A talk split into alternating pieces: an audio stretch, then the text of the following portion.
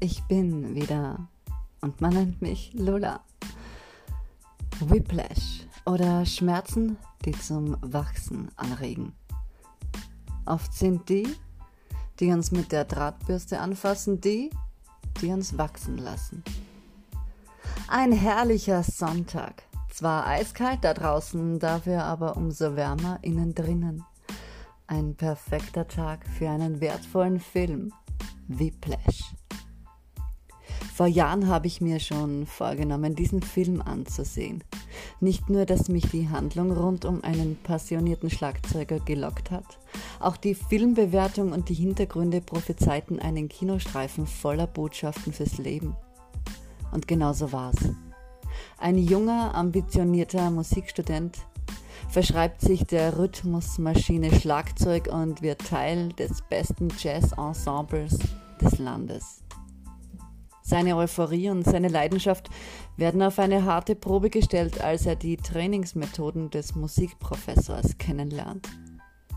Erniedrigung, psychische Gewalt und peinliche Perfektion stehen an der Tagesordnung. Jeder Tag ein neuer Kampf um das Bestehen in der Musiker-Elite Jazzband. Was ist er bereit aufzugeben für seinen Traum? Wie hoch kann der Preis sein, um sich am Ende doch noch abbringen zu lassen? Und wie fest ist sein Glaube an sich selbst?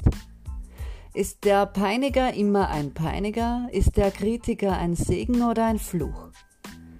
Ist es Hass oder Liebe? Ist es Gewalt oder reinste Zuneigung? Was bringt uns voran und was hemmt uns unser Leben lang? All diese Fragen entpackt dieses Filmwerk auf einzigartige Art und Weise. Ich gebe zu, mich hat die Geschichte von Andrew, dem begabten Schlagzeuger, gefesselt und gebannt. Nicht nur, weil ich selbst in Jugendjahren Schlagzeug spielte und mir meine Träume selbst verbrannte, auch die bildhafte Erinnerung daran, dass nicht immer die, die lieb zu uns sind, uns gut gesinnt sind, hat mir eine Stunde und 40 Minuten mein Herz in der Kehle pochen lassen. Woran erkennen wir Menschen, die uns wachsen lassen wollen? Erkennen wir sie daran, dass sie uns loben und streicheln? Oder erkennen wir sie daran, dass sie in Kauf nehmen, dass wir sie verteufeln? Wenn ich zurückblicke auf meine eigene Geschichte, dann weiß ich, dass gerade die, die uns an den Rande der Verzweiflung bringen, immer die waren, die nicht dabei zusehen wollten, dass wir unsere Talente vergeuden. Was ich damit meine ist, es ist schön, wenn wir Anerkennung finden, wenn wir gelobt werden, wenn wir uns geliebt und beschützt fühlen, doch was macht es mit uns? Wir fühlen uns sicher und gehalten und dabei entspannen wir so sehr, dass wir einschlafen. Mit dem Schlaf sinkt auch jeder Traum in ein Delirium. Wir stehen und bewegen uns kaum noch. Alles wird starr und bringt uns Langeweile. Wir hören auf zu wachsen, weil wir genügsam sind, ohne zu hinterfragen, was ist denn noch alles möglich. Die größten Geschenke unseres Lebens sind jedoch die Weggefährten, die in uns ein Feuer sehen, das sie bereit sind für uns zu entfachen ohne Rücksicht auf starre Verluste. Es sind diese Menschen, die in Kauf nehmen, dass wir sie verteufeln und missverstehen. Wenn wir aber begreifen können, dass genau das, was uns schmerzt, am Wachstum hindert, dann erkennen wir, dass genau diese Menschen uns reich beschenken wollen, indem sie uns selbstlos ihre bittere Kritik, die kratzende Wahrheit und die notwendige Härte schenken, weil sie nicht sich selbst pushen wollen, sondern uns. Weil sie sehen, was wir selbst nicht sehen. Und das ist verborgene Leidenschaft. Versteckte, verschüttete, vergessene Liebe, die in den Augen eines Entdeckers so hell funkeln, dass er nicht anders kann, als alles daran zu setzen, es für alle sichtbar zu machen. Besonders für den Lichtträger, der seine schlummernden Talente andernfalls ungenutzt bis ans Ende aller Tage unterdrückt. Wenn wir uns zurückerinnern an unsere Schulzeit, Welche Vortragenden bleiben uns im Gedächtnis? Die, die uns faulenzen lassen? Die, mit denen wir Spaß haben und möglichst wenig Stoff machen? Oder die, die uns total auf den Nerv gegangen sind und ständig gefordert haben und nicht aufgegeben haben, uns immer mehr abzuverlangen? Meine persönliche Erfahrung bringt mir folgendes Fazit. Es sind die, die in Kauf nehmen, dass wir sie nicht leiden oder ertragen wollen, die uns höher wachsen ließen, als wir jemals glaubten wachsen zu können. Es gibt eine Handvoll Menschen in meinem Leben, die ich erst viel später als meine größten Förderer erkennen konnte, die imstande waren, mir diese Härte aus selbstloser Liebe entgegenzubringen. Ich habe gelitten und innerlich getobt, weil ich nie verstand, warum man mir so viel Kälte entgegenbrachte. Doch heute weiß ich, dass es unglaublich viel Reife und Größe abverlangt. So jemand zu sein, jemand zu sein, der dir nicht sagt, was du hören willst, Jemand, der dich an den Haaren zieht, wenn du Gefahr läufst, dich auf halben Sachen auszuruhen. Jemand, der sich selbst verletzt, indem er dich verletzt, weil er mehr in dir sieht, als du selbst sehen kannst. Zum Beispiel möchte ich Danke sagen meiner Schwester, die mit mir gegrölt und geschrien hat, bis ich ganz von selbst Einser in Mathe kassierte oder mich so lange wütend machte, bis sich meine Wut in Stärke verwandelt hatte. Danke meinem Vater, der mir immer wieder brutal den Fernseher abdrehte und mir ein Schlagzeug kaufte. Danke den Lehrern, die mir ungerechtfertigte Fünfer verpassten, weil ich Einser mit demselben Aufwand wiederherstellen konnte. Danke den nicht sprechenden Lehrern meines Lebens wie unserem Pferd Mythos, der so lange mit mir durchging, bis ich endlich erkannte, dass ich diejenige bin, die nicht klar kommunizieren konnte.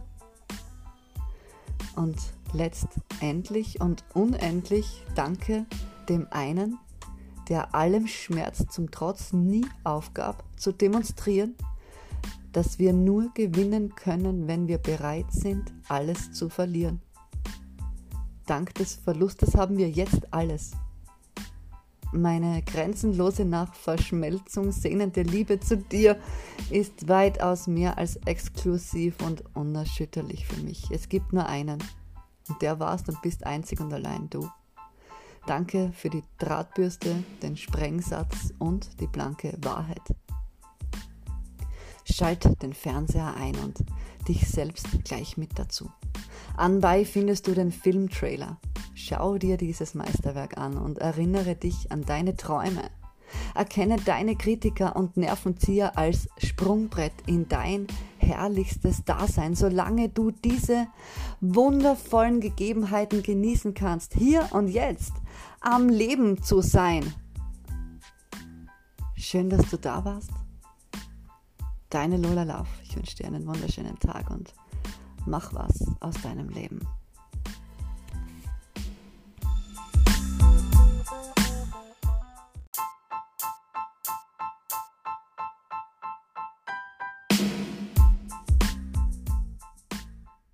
Ich habe ein Trampolin im Keller. Hey, hallo. Ich bin und man nennt mich Lola.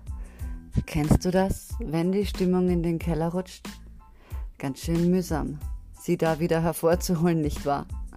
Meistens muss man ihr dann gut zureden oder abwarten, bis sie von selbst wieder nach oben kommt. Ich habe da was entdeckt, was den Prozess beschleunigt. Ich hatte nämlich eines Tages genug von den Launen meiner guten Stimmung, benimmt sich wie ein bockiger Teenager. Das kann ja wohl nicht sein. Eine Stimmungstiefprophylaxe musste her. Aber wie? Ganz einfach. Ein Trampolin. Wenn die Stimmung in den Keller rutscht, dort aber ein Katapult steht, dann peppelt es die Stimmung in 0, nix wieder hoch. Das klingt doch gut, dachte ich mir. Ich habe in meinem Keller einfach ein Stimmungstrampolin fix verbaut.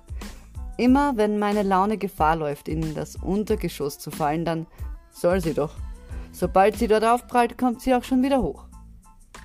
Umso schwerer die Gedanken, umso höher kommen sie wieder aus den Tiefen geschossen. Aber ja gut, leichter gesagt als getan, mag man jetzt denken. Es ist jedoch wirklich so einfach. Wie installiert man ein Gedankentrampolin?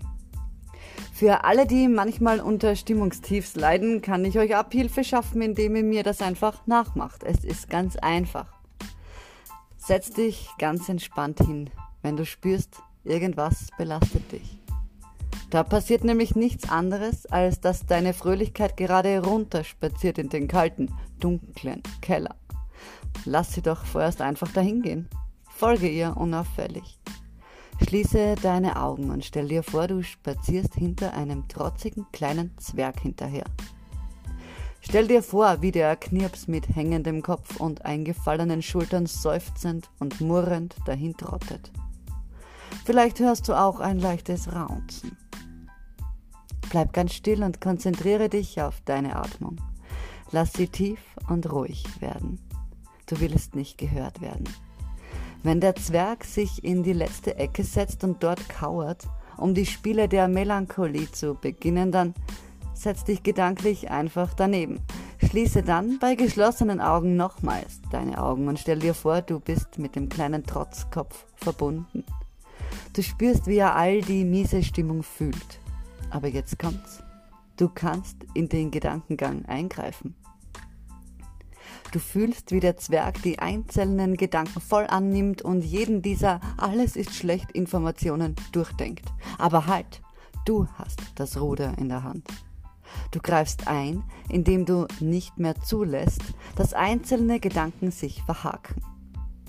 Du stellst dir vor, du sitzt an einer Straßenkreuzung. Es herrscht reger Verkehr. All die Autos, die du siehst, sind die Gedanken des trotzigen Wichtels im Keller. Jetzt bemächtigst du die Denkvorgänge vorüberzuziehen. Du spürst, wie alles plötzlich leichter wird. Alle negativen Gedanken ziehen nun wie Autos vorüber. Sieh dir ein Auto an und lasse es vorbeifahren. Registriere das nächste Auto, aber lasse es vorbeiziehen und so weiter. Stell dir ganz intensiv dieses Schauspiel vor und lass einfach mal passieren. Kein Gedanke muss benannt werden oder genau betrachtet. Es sind einfach Autos auf einer Straßenkreuzung, die wie wild hin und her fahren. Sei unbeeindruckt und denk dir, du wartest einfach mal die Rush Hour ab. Mach das so lange, bis sich der Verkehr beruhigt. Atme dabei tiefer und so lange wie möglich aus. Dadurch beruhigt sich dein Puls enorm und auch die Straße wird ruhiger werden. Nun sieh, wie sich das verrückte Treiben zunehmend auflöst. Irgendwann fahren nur noch vereinzelt bunte Karosserien umher. Schmunzle und freu dich dann, dass nun der Krach, den die Autos machen, allmählich verstummt. Und dann genieße die Stille, wenn keine oder fast keine Autos mehr fahren. Noch immer bist du mit dem Trotzkopf verbunden, aber du spürst, er hat sich beruhigt. Immerhin ist das Chaos am Abklingen dann denk in deinem Kopf, dass es vorüber ist. Ordnung und Ruhe sind wiederhergestellt. Du bemerkst, auch der Trotzkopf denkt, was du denkst, und es gibt keinen Grund mehr zu jammern. Visualisiere nun den Zwerg und stelle dir vor, ihr starrt euch an. Rede ihm gut zu und frage ihn, ob es nicht besser wäre, oben in der Küche weiter zu diskutieren, bei Tageslicht und einem leckeren Getränk. Das klingt verrückt einfach, aber verrückte Zwerge mögen das. Versprochen. Der Knirps wird das Angebot dankend annehmen, denn in Wahrheit sind diese Zwerge sehr sensibel und lieben die gute Laune oben an der frischen Luft. Stell dir dann vor, ihr geht gemeinsam einen Stock höher und vielleicht scherzt ihr schon auf dem Weg zurück miteinander. Irgendwie empfindet ihr die Jammerei von vorhin fast schon witzig. Rempelt euch zärtlich mit den Ellbogen und nehmt euch gegenseitig auf die Schaufel. Ihr parodiert euch gegenseitig, wie ihr da vorhin so trotzig und beleidigt in den Keller gekrochen seid. Vielleicht verstellt ihr die Stimme und quietscht lächerlich klingend ein paar Floskeln, über die ihr euch gerade noch fürchterlich innerlich aufregen musstet, wie zum Beispiel, oh, ich bin so fürchterlich, fürchterlich arm, weil ich muss, ich muss ja so schrecklich viel arbeiten und alles und jeder ist so schauderlich, schauderlich gemein zu mir, oh, oh, oh. Und dann stell dir vor, ihr sitzt in der hellen Küche und schlürft etwas extrem Gutes. Ihr macht Blubberblasen mit dem Strohhalm und müsst direkt lachen.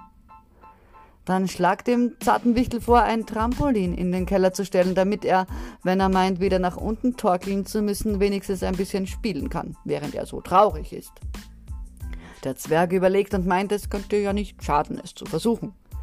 Es klingelt an der Tür und ein Lieferant stellt euch ein Trampolin zu. Was für ein wundervoller Zufall. Gemeinsam baut ihr es im Keller auf. Und direkt am Ende der Stiege da probiert ihr es schon aus. Mal dir ein Bild, wie du mit deinem trotzigen Zwerg zu springen beginnst. Vielleicht versucht der Wichtel vorerst das Lachen zu verkneifen, aber umso höher ihr federt, umso schwieriger wird es für ihn, die Lachmuskeln zu kontrollieren. Treib diese Vorstellung so weit, bis du ihn gedanklich schallend lachen siehst. Sieh hin, wie lustig er dabei aussieht und wie er sich schüttelt vor Freude. Er kann gar nicht mehr anders und du lachst einfach mit. Bei geschlossenen Augen zieh deine Mundwinkel hoch, lächle und halte, als würdest du gerade bewusst deine Gesichtsmuskeln trainieren, die Winkel so weit nach oben, wie du nur kannst. Dieser Punkt, den du da gerade mit deiner Gedankenkraft über deine Muskeln drückst, ist nachweislich so etwas wie ein Akupunkturpunkt, der dir deine gute Laune ganz von selbst wieder anknipst. Jetzt kannst du wieder klar denken, spürst, wie sinnlos dieses Versinken in der Negativspirale doch ist. Du realisierst, dass du da bist, dass dieses Leben so gelebt und gedanklich befüllt werden kann, wie du das willst. Du fragst dich, wie es denn schön wäre und welche Gedanken dir gefallen würden. Jetzt kannst du sie ganz einfach denken und erkennst, wie glücklich du sein kannst, hier zu sein. Die Macht zu haben, alles so zu verändern, wie es dir gefällt zu denken, was du willst. Noch immer hast du deine Mundwinkel hoch nach oben gezogen und hältst sie dort fest. Wenn du spürst, dass es anstrengend wird, dann musst du erst richtig lachen, weil dir bewusst wird, wie schräg das ist, dass du das Lachen, obwohl du das total gerne öfter machen würdest, bereits als anstrengend empfindest. So untrainiert ist deine gute Stimmung bereits.